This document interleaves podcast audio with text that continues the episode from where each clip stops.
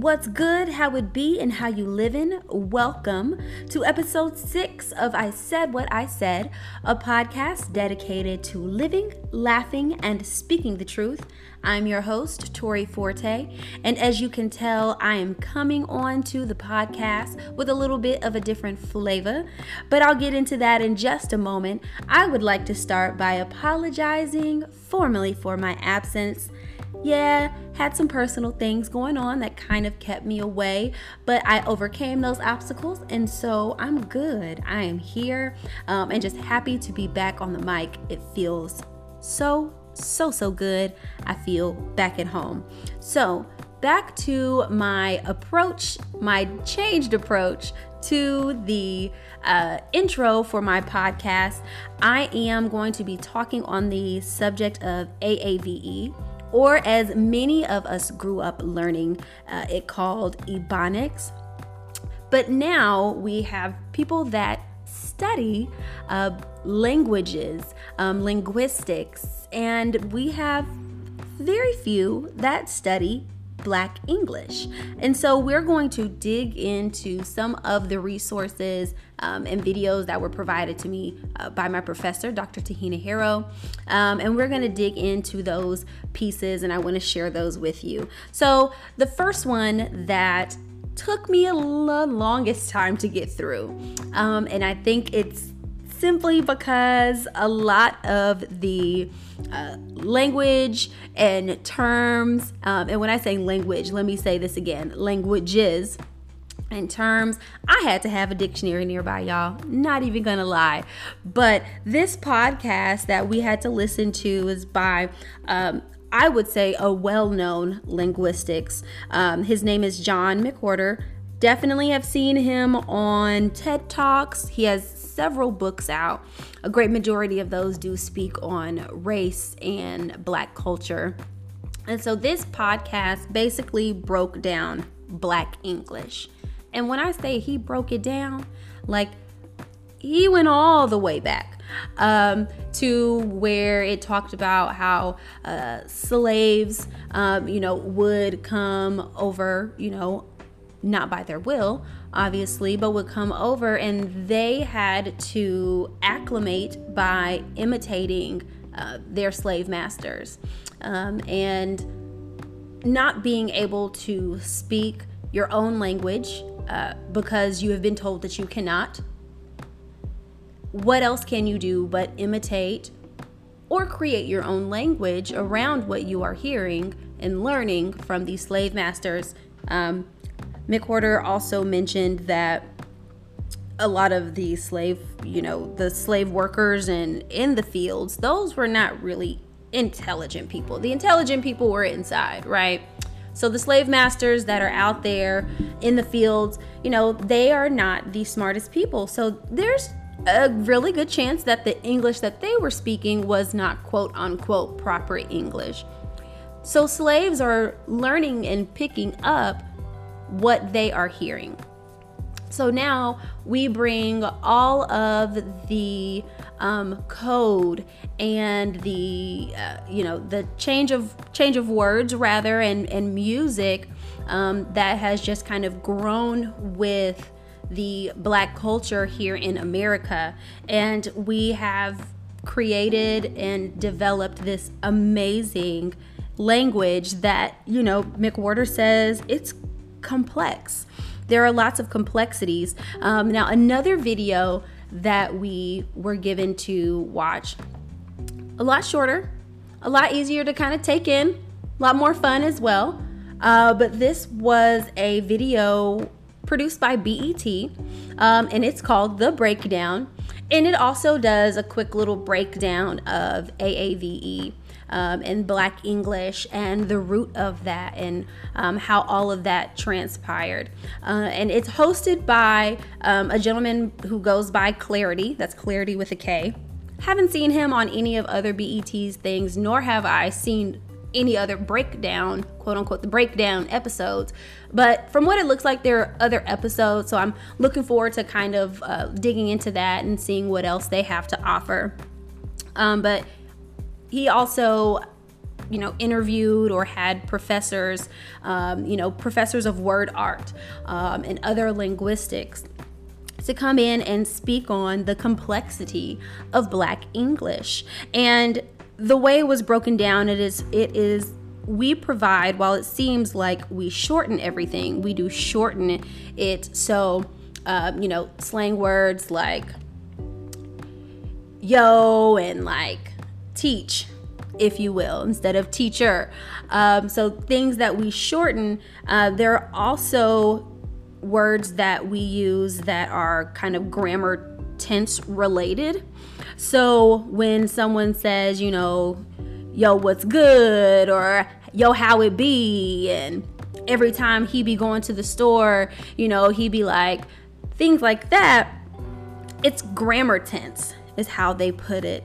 Um, and I say they because, you know, um, McWhorter also uh, mentioned the grammar tense and what it does, what Black English does, is it creates like this indefinite or continual, uh, almost like a perennial. So he be going to the store all the time, or every time she be like, so every time he be going to the store, every time he goes to the store, that is how he is every time she calls, that is how she is. So those are the the tricks and the trades of black English that is not in or you know American English or proper English does not have um, that flexibility. And I think it's so amazing how what was once looked at as ignorance is now a complexity, and how other cultures and races are not only embracing it. And when I say they're embracing it, let me say, let me tread lightly on that. There are some that embrace it. There are still plenty that frown upon it. However, it is engulfed in so much music and not just R&B music, not just hip hoppy music, but it is found throughout a lot of different genres. Uh, I mean, McWhorter even played like this ragtime, uh, you know, uh, piano piece that was being done by a white man. But the influence that he had to kind of catch that swag in the way that he was playing, uh, he learned that from a black man. There have just been, over time, it's shown, you know, that uh, people of color are really the ones who are making these strides only for them to be stepped over. But that is not what we are here to talk about today. not gonna go there today. Uh, but I do want to kind of get on back into the topic. Uh, you know, along with uh, those grammar tenses, uh, how she be, and all of that good jazz, there's also something I'm definitely guilty of doing, which is opposites as an opposites as an emphasis. Uh, things along the lines of, oh man, that's a bad suit you got on, brother. Or uh, especially church, oh, Sister, you are casket sharp today. Or, yo, those sneakers, they are sick. Or, my favorite, someone bumps into you, you already know y'all kind of aren't on good terms. You bump shoulders, they look back at you and say, oh, my bad. And then what do you say? Ah, you good? Knowing good and well that you too are not good. So those opposites as emphasis, uh, something that was also brought up in the that BET uh, segment of the breakdown. Um, Klarity did a hilarious job hosting this. Uh, there, a lot of the uh, bits and pieces, you know, definitely were educational uh, and informative, but he brought a really cool comedic uh, spin to that segment. So it was really, really good. Uh, something that they also mentioned is that a lot of this language was also developed in the beauty and barbershops and in the churches, which makes complete sense because that was, you know, the very few places, um, especially during like segregation, um, you know, that things could be discussed. Um, in slavery, church was, you know, one of those things where, you know, few slaves were able to have, masters would grant them the opportunity to have, you know, their own church time or they would have their own gospel songs or um, hymns, things like that, that they would sing. So all of these things have been cultivated, um, you know, from the ground up by us. And I think it's a really cool, um, although sadly not widely practiced, um, art of word. Uh, and I noticed that there was a word of art professor, and I, I didn't catch her name. I want to say it was like, shh, oh gosh, let me not do that. But I will still, I want to just heavily like push the the visit that you go and you watch this video. Very, very cool. I want to find a way to try and share it um, with the podcast. Um, so, my next question is going to be Should classrooms embrace AAVE? Now, I'm not saying should, you know, should the teacher be teaching Ebonics? No, should the teacher teach Black English? Eh, no. But I'm saying that if the student walks in and they speak Black English because in their home, that is what they are comfortable doing. I don't feel a teacher should frown upon a child and say, You're not speaking correctly. Growing up as a biracial child, my father's white, my mother's black. We would have family functions with my father's side of the family.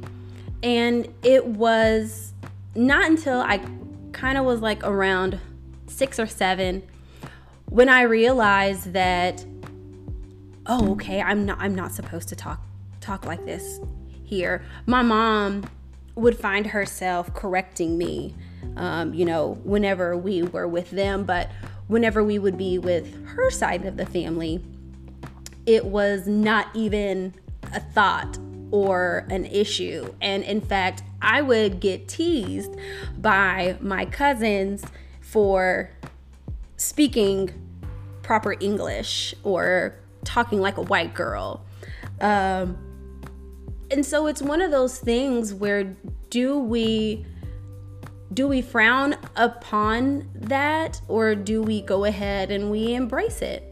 I say we embrace it, especially as a teacher. Teachers should take kids in as they are and teach them what you are supposed to teach them in terms of the, um, you know, the syllabus but don't frown on them. Meet them. Meet them where they are so that way they are comfortable and can be who they are. And if they pick up on, you know, the quote unquote uh, proper way of speaking, or if they catch on to, you know, just um, American English, then great. You give them the opportunity to learn how to code switch, but don't make them feel like by not code switching or not speaking in quote unquote proper English that they are stupid or ignorant or don't have home training. Um, meeting kids where they are gives them the opportunity to do better in school. And when they are able to be who they truly are and they are comfortable, you're able to teach them better. All of these things tie together and will ultimately build up a culture that has for so long been frowned upon and looked at looked at as ignorant or less than because of what is now a complexity of a language uh, that not many people can study it.